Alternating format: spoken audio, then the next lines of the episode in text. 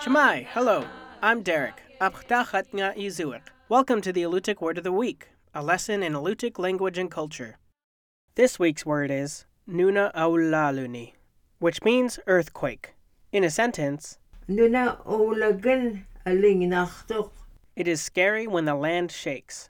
The Kodiak Archipelago lies at the juncture of two major tectonic plates, enormous pieces of the Earth's crust that are continually colliding. Here, rock formed on the ocean floor is scraped off the Pacific plate as it slides beneath the more stationary North American plate. As the Pacific plate adjusts to this pressure, sections occasionally slip, creating earthquakes.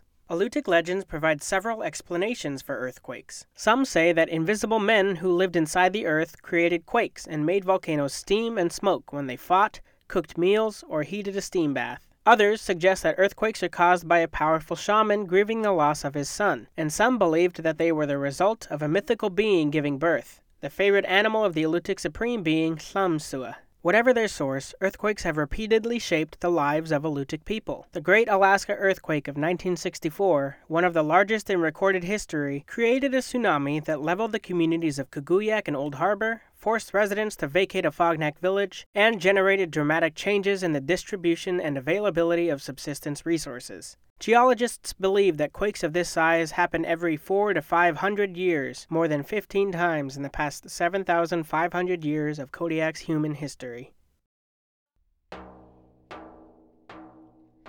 The Alutiiq Word of the Week is produced in Kodiak, Alaska by the Alutiiq Museum with support from the Alutiiq Heritage Foundation.